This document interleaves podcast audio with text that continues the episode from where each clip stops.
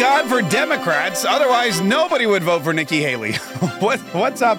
This is Mark Kaye Saves the Republican. Man, that New Hampshire primary. Hope you didn't blink because you might have missed it. I did. I blinked and I missed it. I, t- I turned on the TV and I said, oh, look, the election results. They were like, the polls have closed in New Hampshire. And I was like, great, we're going to start getting some returns. Let me go to the bathroom quickly so I don't miss it. And I came back from the bathroom and they were, it was like, we've projected Donald Trump will win the New Hampshire primary. I was like, well, I wasn't even, it was a number one, not even a number two. Like, why did it, what happened in the, in the, you know, minute that I was gone? But uh, that's exactly, that's exactly what happened. Donald Trump dominated in New Hampshire, just like he dominated in Iowa. And now Nikki Haley, who a lot of people would think, okay, you lost Iowa, you lost New Hampshire. Never before has a Republican candidate won both of those, or at least not never before, but not since like the 70s, has a Republican candidate won both Iowa and New Hampshire. And that seems like a, you know, that seems like a bellwether. That seems like the kind of thing that would have somebody reevaluate their entire life, or maybe at least their entire presidential campaign.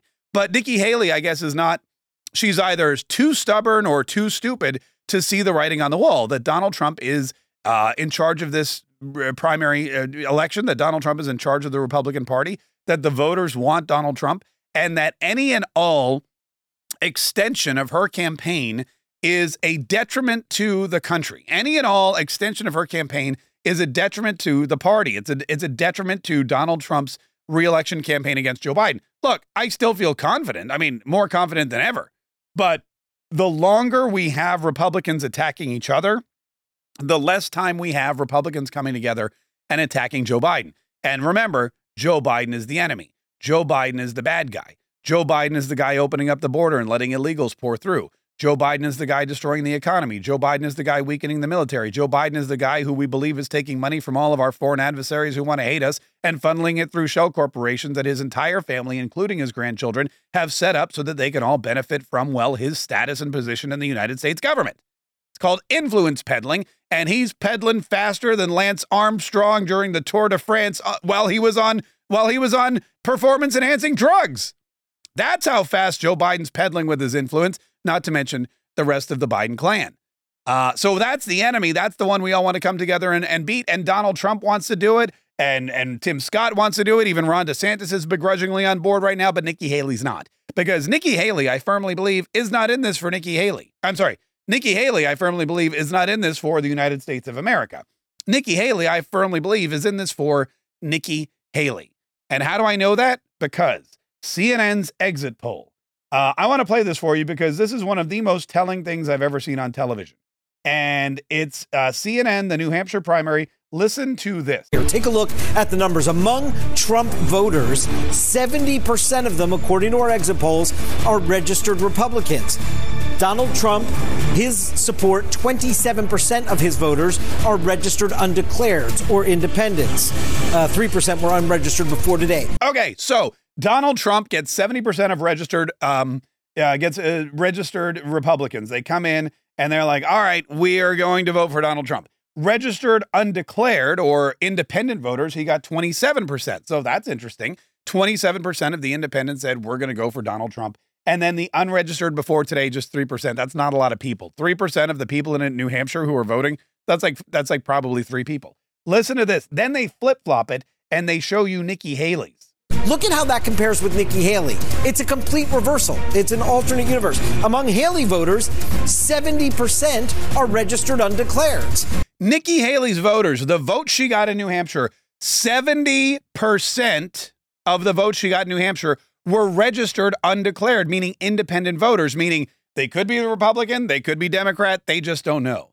They could be Republican, they could be Democrat. Uh, they're just not willing to make any kind of any kind of distinction. These are people that basically could be Democrats who have unregistered so that they could vote in this primary. These could be people who, back in October, dropped their party affiliation, became independents, and then decided to show up at the polls to support Nikki Haley. But registered Republicans, people who stood up and said, Yes, I am a Republican. I support the Republican Party. I will be voting for the Republican nominee.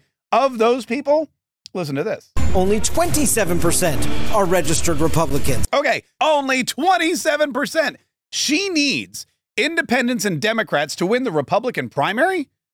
Look, I'm going to tell you, listen, if you need if you need 70% of Democrats and independent voters to win the Republican primary, you should not be running as a Republican candidate. You should be running as an independent.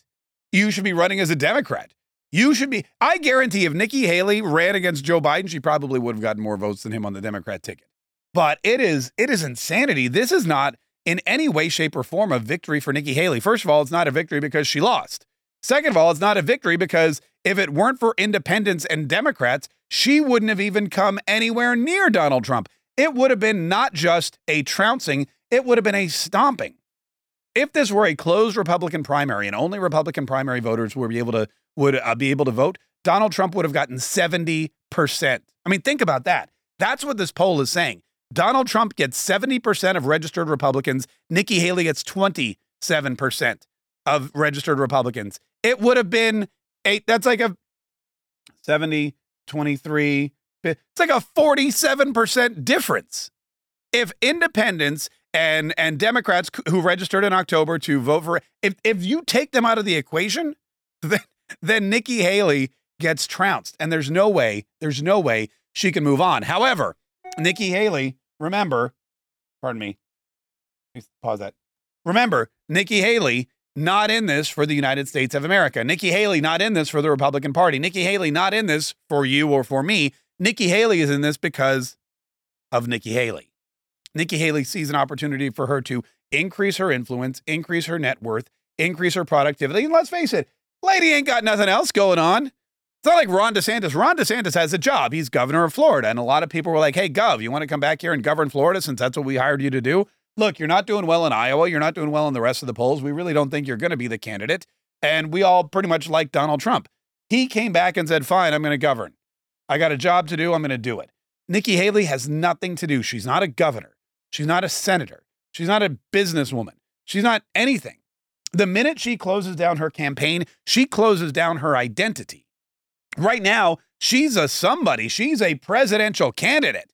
She's a brown woman running for president from South Carolina. She's getting invited on the news every single day. Reporters are sticking they're sticking microphones in her face saying, Nikki Haley, why are you doing this? Nikki Haley, Donald Trump said this about you. Nikki Haley, blah, blah, blah, blah. She's getting truth social mentions from the president himself. She's on Twitter, she's on Facebook, and people are chanting her name. She goes to diners, and at least one or two people support her. She can travel around and she can go to rallies and people can chant her name and then not vote for her. It's really, she's getting all this money from Democrat donors. She's going to all these gala parties and, and rich billionaire liberals from New York are writing checks to her. Why would you give all that up? And do, and do what? And go back to obscurity and stand behind Donald Trump the way Tim Scott and Vivek Ramaswamy are doing? Bow down and say, you know what? I appreciate everything that Donald Trump did. He's the guy to lead this party. I'm just going to go ha- back to a life of nothing. I mean, she doesn't even have a governorship anymore. Ron DeSantis can walk into work every day and do a job. Tim Scott walk into the Capitol building every day and do a job. Vivek Ramaswamy, I don't really know what that guy. I think he's retired. I think he's like the youngest retired person ever. 38 years old. He's like a multimillionaire because he sold some kind of software company or something. Isn't that what it is? It doesn't matter. Um, but the fact of the matter is, all of these people have something else to do except for Nikki Haley. And so she's not going to let go even though the polls are telling her that this this I think about this too. Um, New Hampshire was the best chance she had to beat Donald Trump. She wasn't going to beat him in Iowa. She came in third. Uh, New Hampshire, the polls looked promising. She had the support of Governor Sununu. It's a very purple state. It's a more liberal state or conservative or a uh, independent state, moderate state than any of the others. And if she were going to beat Donald Trump, this would be her chance. She didn't. She lost by double digits, and she only got to where she was with the help of liberals and independents. The Nevada caucus is a done deal. She's not even on that. So Donald Trump is going to get those delegates. And in South Carolina, her home state, South Carolina, her home state, it appears that Donald Trump is going to wallop her as well. Why? Because every other South Carolina representative, senator, the governor, all of them, they all support Donald Trump. It's it's a it's going to be a bloodbath for her and she's I don't people say she's going to have to drop out if she loses South Carolina, but I don't even know if she will. It's it's the you know, it's the same old Nikki Haley. And and it's going to take a lot for some It's very reminiscent of Hillary Clinton. You may remember back in 2016, And I know we've drawn a lot of comparisons. I know there's a lot of memes out there. I know people are calling her Nikki Hillary. Uh, and by people, I mean me. But Nikki Hillary, she's doing exactly what Hillary Clinton did in 2016. Think back, if you will. Harken back to a bygone era where Donald Trump wins election. Election night 2015, I'm sorry, 2016, rather. Uh, election night 2016, Donald Trump it sweeps the Rust Belt states of Michigan and Pennsylvania and Wisconsin. And Donald Trump gets enough electoral votes to beat Hillary Clinton. And Hillary Clinton, instead of going on stage at her headquarters and saying, ah, I was a it was a hard fought race, but the people have spoken. And I called Donald Trump moments ago and I conceded victory to him and I congratulated him and said I'm ready to work together to make America great again. Instead of doing that, she went to her hotel suite, she slammed the door, locked it.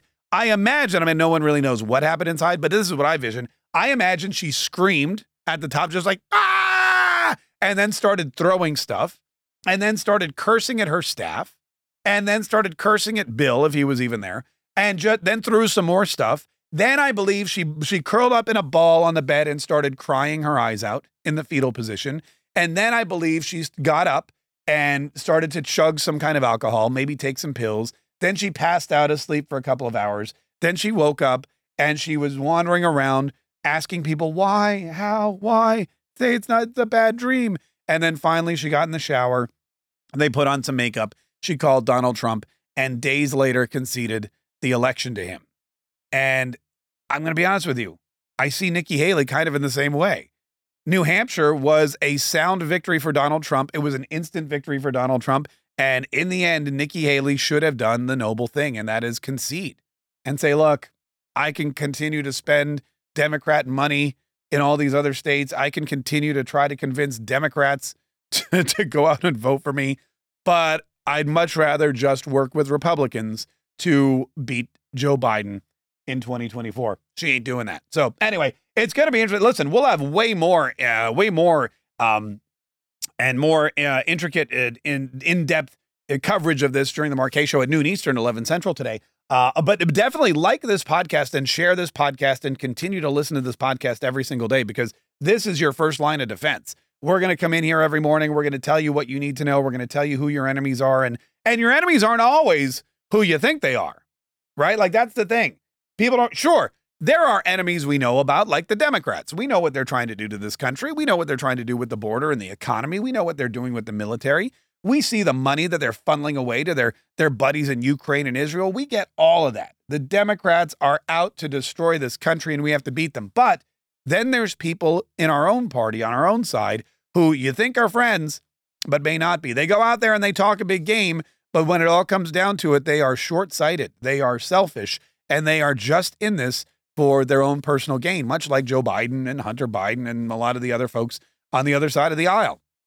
And Nikki Haley has unfortunately become one of those people. So when we say we want to save the republic, we want to save the republic from all threats, foreign and domestic, Democrat and Republican.